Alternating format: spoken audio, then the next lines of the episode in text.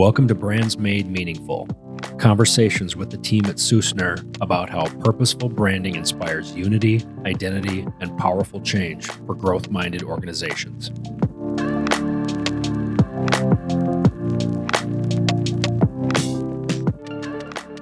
Tucker, we're back.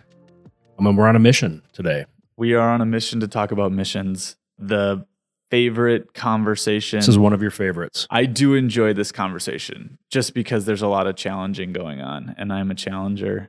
We had a recent conversation about logos, and I think that was the one I got a little geeked up on because that's my background. You as the strategy I love this. Guy. Yeah. This is a backbone or definitely a component of the backbone of any brand strategy, of any organization strategy. In our process. In the way that we look at it. And yep. I think some people might look at it differently. And the way that we look at it, this a mission statement or a mission, I don't really like to call it mission statements because they're not that long.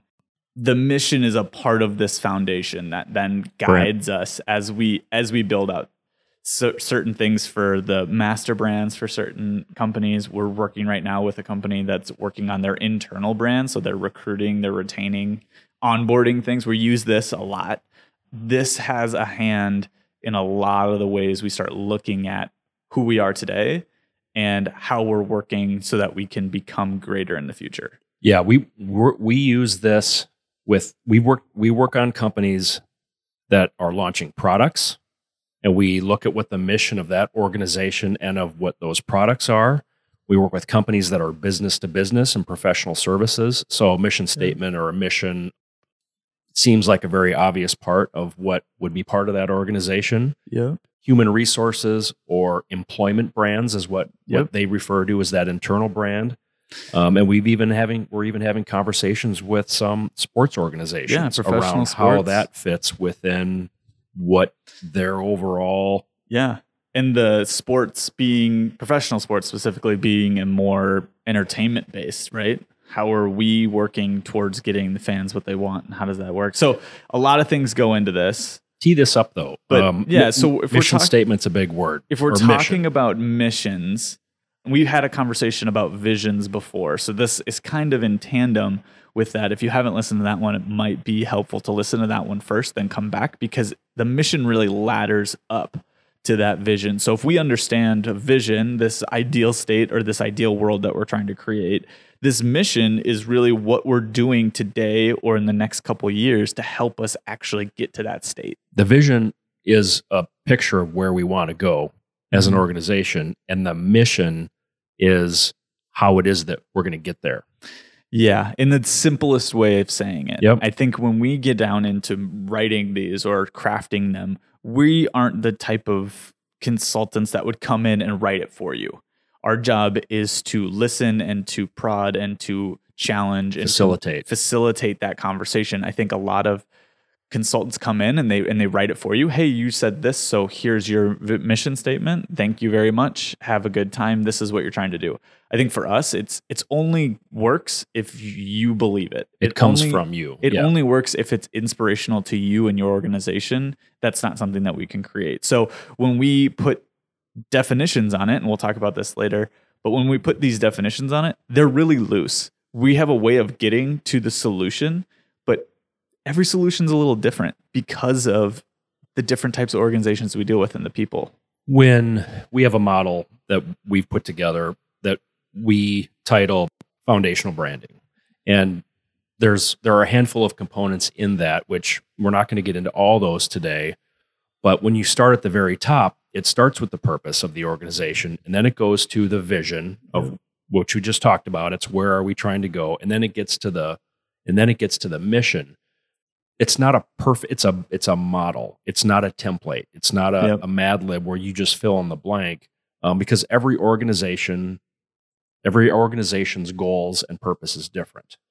So our job isn't, like you said, to define any of these components for an organization. It's to help us draw it out and understand it and then articulate it with them. When we craft these different pieces, this purpose, vision, and mission, and then we go down to core values and all these other things, but we're not going to get that far. But to say the purpose, vision, and mission, we always start by crafting it that way, purpose, vision, mission. I like to read it the other way. When we're finished, I like to read it from mission, vision, purpose, to say, what are we doing?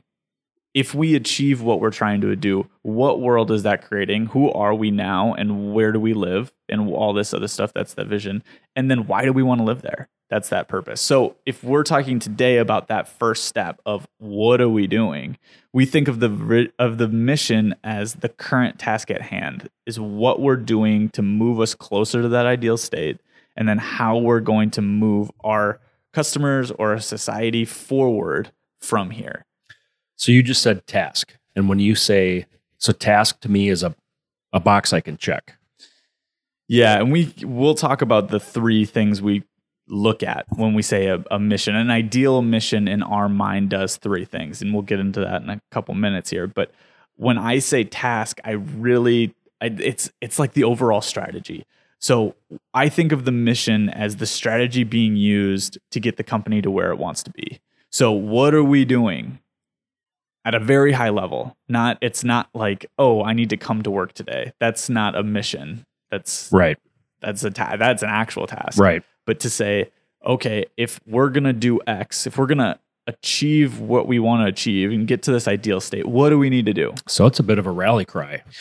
I think so. When we look at creative specifically, I think the most inspirational creative starts coming out of this vision or this mission, because when we look at what are we trying to do today, who are we, what are we really about, what are we trying to achieve in a short term, that can drive a lot of creative juices. The messaging that we write that comes to life in tangible marketing pieces, and the visuals that support that, icon, symbols, pictures, the missions.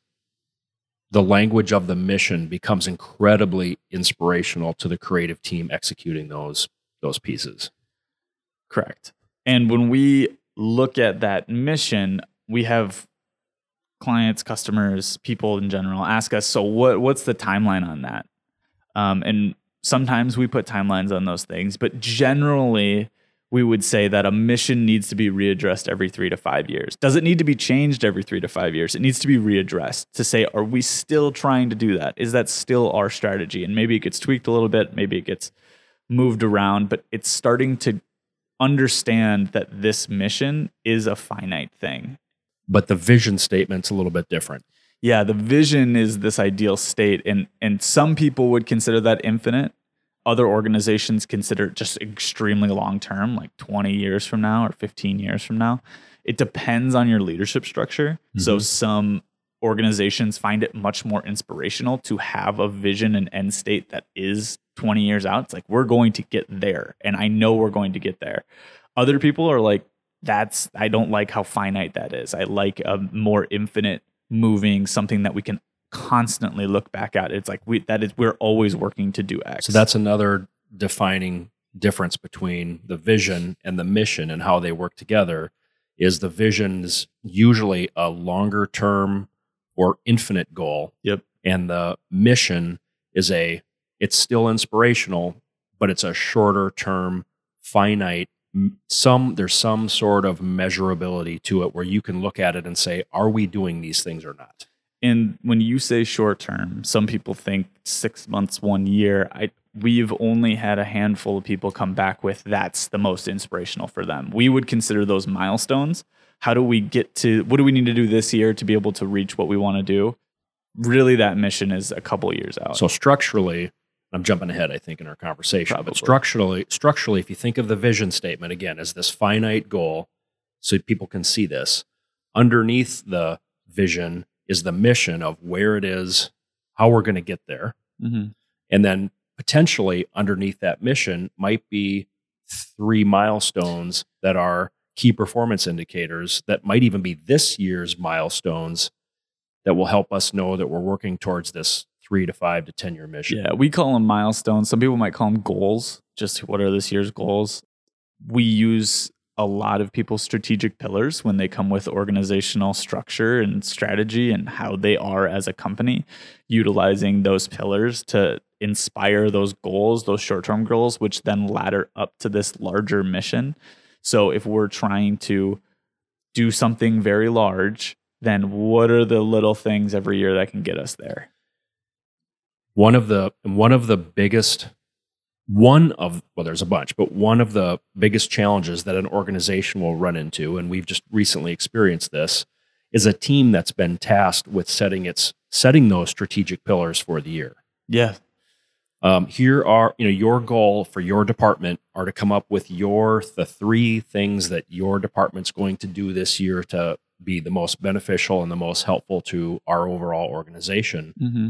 And this specific organization that we were talking to didn't have a mission to influence and inspire those strategic pillars, that goal setting session, to say, well, we can set goals that are, some of them are, we win, we lose, we make this much money, we make this much profit. Mm-hmm. But it's hard to set those strategic pillars if you don't have that mission statement to guide you. And it really comes from the conversation that those cultures are having internally when they say, hey, we're trying to set these goals, but what's our end game here? What are we trying to achieve long term? Is it just to be really profitable? And if so, that wasn't quite inspiring them enough. And I think that there is this idea of inspiration can absolutely drive this, but it's really hard to say, hey, we're trying to be financial success is absolutely important to this, but it can't be the end game. It can't be that final thing. Is if we're financially done, then we're cool. We're done. We're good. That just doesn't seem to inspire. What we've found has not seemed to inspire cultures. It's a too short term of a mindset. It's also it doesn't really pay off for everyone. Right. If as an organization of hundreds of people or even thousands of people, if we have a goal to make so much money, but at the end of the day, you're not going to see all of that money. You may get a little bump in your pay, and that's great, but that money means nothing to you. Right. So what are we doing to be able to say, hey, you're working towards this because here's the bigger thing we're trying to achieve. So that's the bigger goal with this. But the problem with the current state of most missions, or what mission statements are out there, is that these are developed internally, which is exactly how they should be, but they're really not handled with the type of need that they require, if that makes sense. So if we're saying today we're just going to look at what we need to do, we're going to write it down, and we're going to go after it.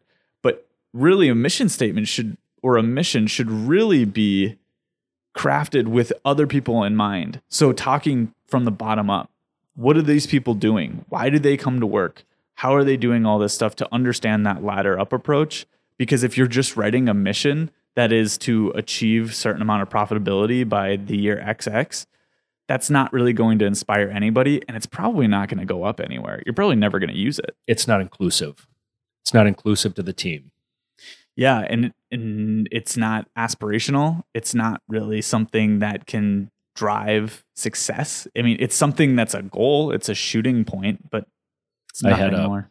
A person that I worked for, over 2 decades ago, had this great comment to me as I was going out on my own. And he said, there's three things for that employee, there are three things that create an ideal work environment. We just talked about being paid or compensated. First, you need to be paid fairly. You need to feel like you're being compensated fairly to your value. Yeah. Two, you need to like the people that you work with. So there's a cultural aspect to that. You need to feel like you're part of this team. And the third thing is you need to love what you do.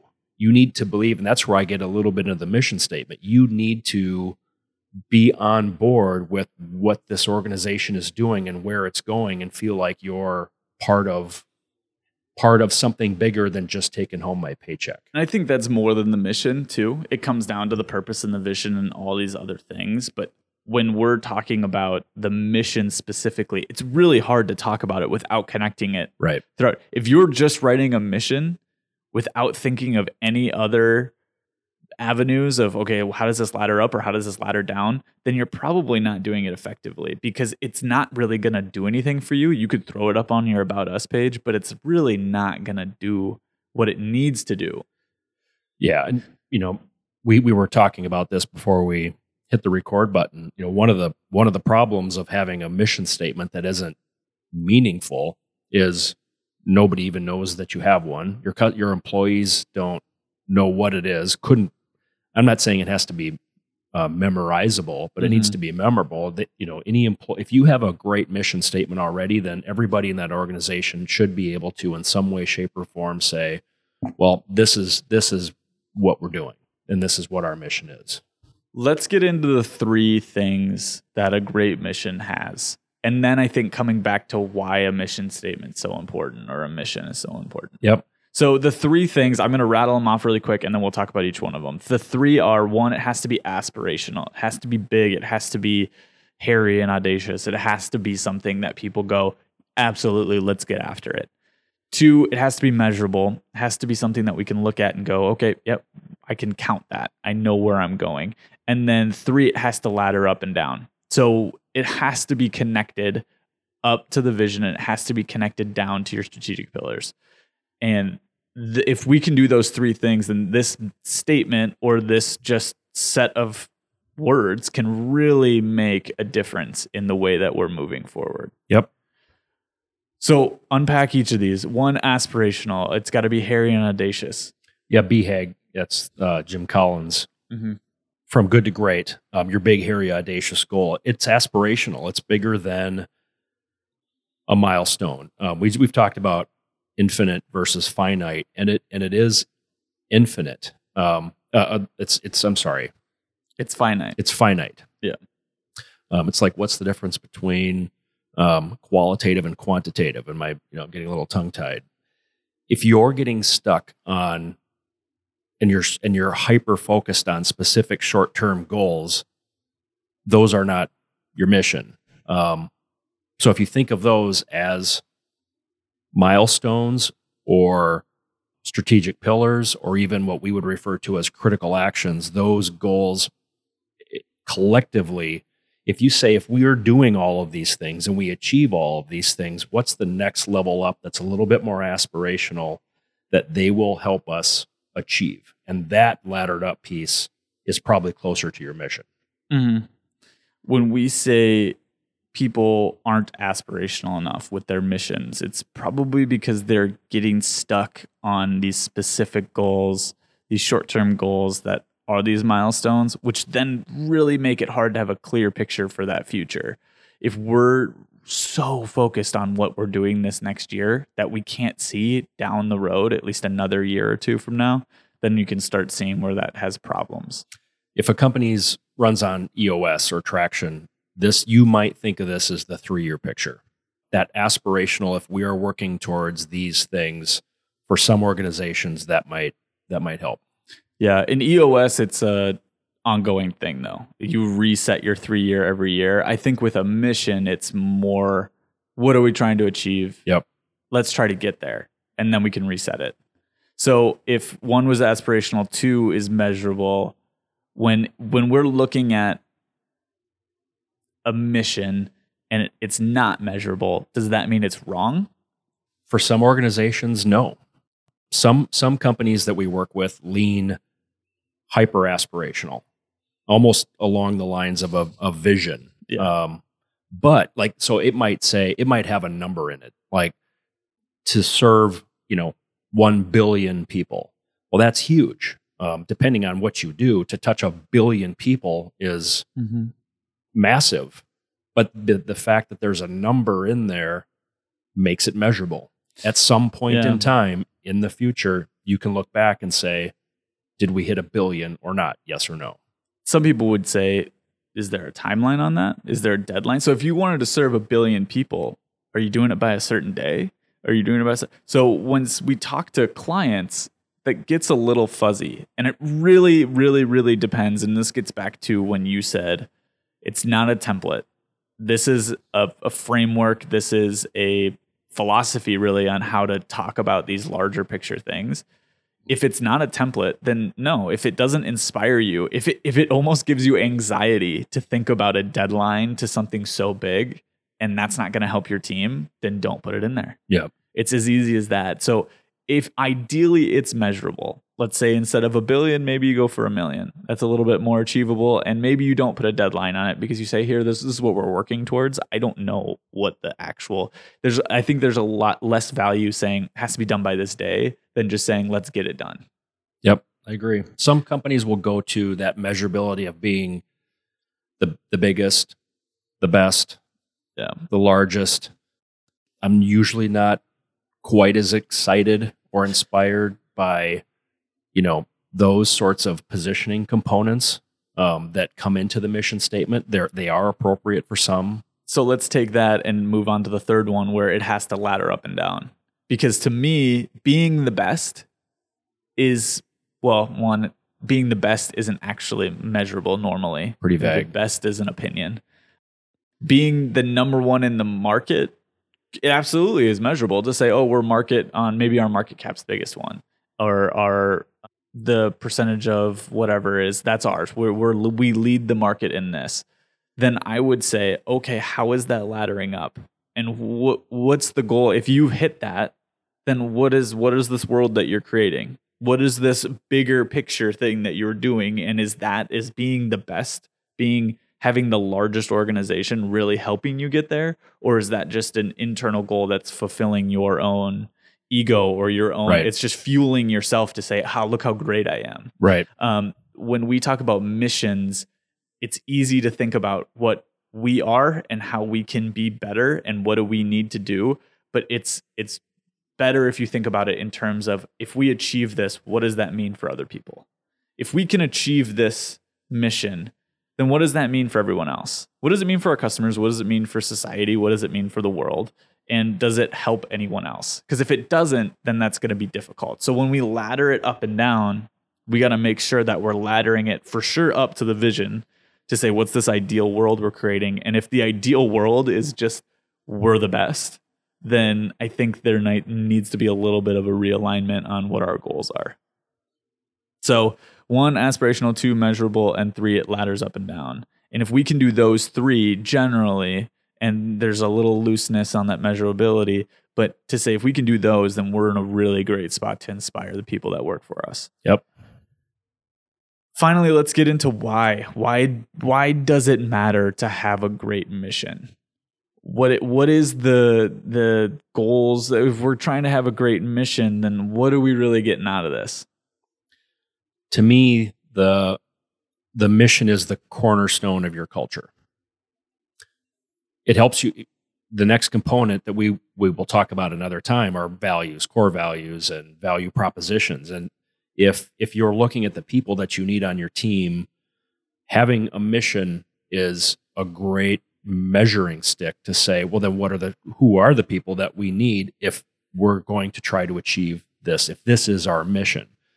And it starts to define a picture that compels those people that are right fit to work harder, to stay longer, to know that they're included and part of helping this organization work towards and maybe ultimately achieve this mission. We use an analogy, a military analogy, when we talk about this in our workshops with clients. And I'm sure we talked about this in the vision statement, or the vision conversation.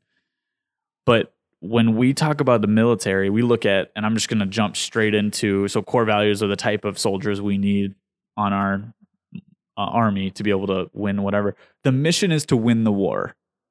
So if the mission is to win the war and the vision is to live in a world after that war, right? So we've won the war. This is great. What does that mean? Where are we now? This ideal state that we're sitting in. And then the purpose would be, why do we want to be in that state? What does that state really mean to us? And how does that help us internally? So if we think of the mission as winning the war, you can start to see how that draws people in. There is something, a rallying cry. There is this idea of, if we have this really, really inspirational mission, that's going to rally people up. Whether they're people who don't work for us right now and we're trying to recruit, or we're trying to retain and we're trying to get people who already work for us to be really excited about what we're doing. That is a lot easier for people to digest than a vision statement. In my mind, the vision and the purpose are very, very up there. They're very ethereal, where you're going, okay, well, yeah, we're trying to do this because our purpose is X. And if you're not quite at that level, let's think of people who are on the front lines, the people who are on, like, hey, we're doing production. I'm in the manufacturing line. Mm-hmm. If I hear that vision statement and that purpose statement, I don't see that every day. I'm probably going to roll my eyes at it because that's way too up there for me. Too vast. Yeah, way too big. But that doesn't mean it's not important. It just means that mission needs to really connect. With you. With everyone. Right. At the organization. So the mission's purpose is to rally everyone. The vision's purpose is to keep us true on where we're going. And the purpose of the North Star is the North Star is, okay, if we're trying to really get somewhere, why do we even want to do that? How do we guide ourselves? So this mission is incredibly important to that culture. Like you said, it's the cornerstone of culture. I mean, it rallies the entire team, but it can't rally them if they don't understand what's going on. And if that is not connecting with them, then it's going to fall flat. And that's where you get to this piece that ends up just sitting in boardrooms, and maybe it goes up on the wall somewhere and people just walk by it because they don't even care. Right. And I think that's where we run the risk of wasting time, energy, and finances on trying to figure out what this is, but never actually getting somewhere because we're not doing it right. We're doing it as a template, not as a framework.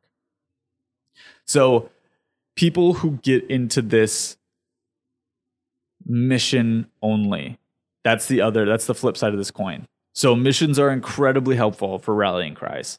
But what happens when an organization has a mission, but they don't have anything else? And they're really behind that mission. We talked about 1 billion people, but maybe it's not 1 billion people. Maybe it's 1 million people. Maybe their mission is we're going to serve 1 million people or 1 million organizations or something like that. But what happens when we get so hyper-focused on that and then we actually achieve it? Yeah. Now what? Now what do we do?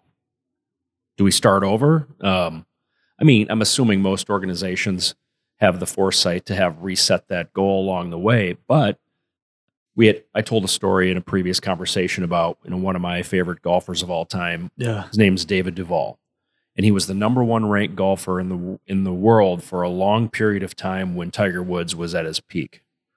And David Duval went out and he won the Open Championship, and I'd have to check my stats on this, but I don't believe that he ever won another tournament ever again. And in interviews with him afterwards, they basically said, well, what happened? You achieved it. You reached number one. You won a mate. You are now a major champion. You're probably going to be in the Hall of Fame. Why didn't that lead to greater success? And he said his goal was to win a major championship or to be a major champion. It was finite. It was so measurable and so finite that he literally checked that box and he said, well, I did it. And then in hindsight, he said, my goals weren't big enough. My vision wasn't grand enough to take me past and beyond that specific moment in time. His ideal state was to win once. Correct. And that ideal state ended up biting him in the back because he wasn't quite thinking 2 steps ahead. So let's keep this. We talk in sports analogies a lot. There's a lot of aspiration and inspiration between sports and business. And we do a lot of sports. I mean, we work with a lot of sports organizations. So that makes it even closer to us. Yeah. We were talking about professional sports, which is a little different than college level sports. Yeah. But professional sports are trying to win, right? Their seasons are based on wins and losses. Managers, coaches, GMs, coaching staffs, they get fired, they come and go based on wins and losses. But if winning and losing, I think what our conversation was is where does winning and losing, or where does like let's say they win a championship in whatever sport that they're in. I think that we've run into some sports organizations where winning that championship is their vision. Yeah, that's the ideal state. It's too big. In their mind, they think, well, if we could just win a championship just once, then what are we like? That would just be, oh my gosh. And I think that oh my gosh state that they're like so head over heels on, I think really clouds their judgment on what they're really there for. And the idea is, well, if you're going to win it once, like David Duval, are you just going to be done? Right. Is it what just if like you never win? You cash in all the chips to win once. Would you rather win one championship and never, ever do anything else? Like just lose every game from then on? Or would you rather be challenging for multiple championships a year? And when you take it back to the cultural component, how about the people that work for whatever, they work in the HR department or the ticketing department? Mm-hmm. They have nothing that directly affects what's going on the court or on the field. If that organization, like the professional basketball team in our city, it's been around for 20 plus years, has never won a national championship. I personally know somebody who's worked at that organization the entire time that they've been here, and he absolutely looks at his career as a success because he's been and associates himself with being part of something bigger than just that particular season's win and loss record. Yeah, and wins and losses can really catch up to people, right? And when we say it in sports analogies all the time, but when you think about it in non-sports analogies, it's, well, every year. I mean, you can look at a year, a financial year, as a win or a loss. Exactly. And if you lose enough times, it starts becoming terrible. But if you win greatly once, then you just close up shop? Well, some people do. Yeah, right? Some people cash in. They're like, I'm done with this. But it's really hard to have a long-lasting organization if you're so focused on winning the championship every year. And it's hard to have a team of people that will stick with and be part of that organization for a long time because they're all on board and working towards that mission. Yeah, and what happens is when we're so focused on winning that championship and we don't win a championship, then there's trouble. Right. Where people aren't happy because that's what they signed up for, is to win a championship. What are we doing here? Why are we even doing this? Start becoming annoyed because all of our efforts are all to just win this championship. If we can't do that, then why are we even working? So that's where we said, take that wins and losses component for whatever that means in your organization, especially if it's for this year or this quarter, and move those down underneath the mission into milestones or measurables or strategic pillars. Yeah. Like, so if we're going to win, if we're going to do it all, if we're going to get this mission, what are the things we need to do to be able to get there? And that starts becoming more clear to say, well, maybe we didn't win it this last year.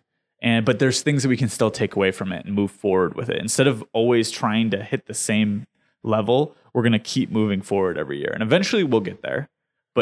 It's not that once we get there, that's not it. That's not the end of the road. It's not a movie. This isn't the final act, right? The company has to go on.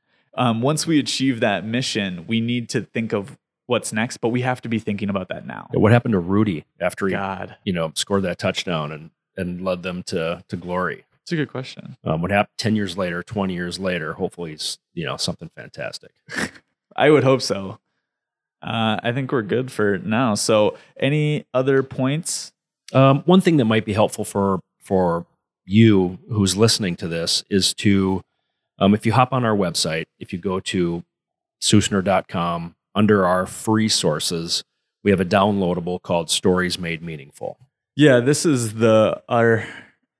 how we start conversations around stories. And a story is a lot different than your mission, but it starts asking the questions. And your mission is part of your brand's story. Yeah, absolutely. It inspires your brand story. It's what you're doing, right? Yep. What are you doing to get somewhere? What are you doing to create value? So it's a free download. Absolutely. And it basically introduces 6 questions, 6 thought starters that will help you and your team start to think about, is my current mission really a mission? Mm-hmm. Or is it too finite? Yeah. Or I don't have one at all and I'm overwhelmed. It's just intended to be a helpful set of questions to get you thinking in the right direction. Yeah, we did this in the hopes to say, hey, we get a lot of these questions. Here's a way that you can start working on it without feeling like we're over your head asking you for stuff. They're 100% free. We don't even ask for an email. Don't even need it. You have it. It's better to keep the information out there rather than just keep it in our conference room. Yep. Hope it helps. All right. Until next time. See ya.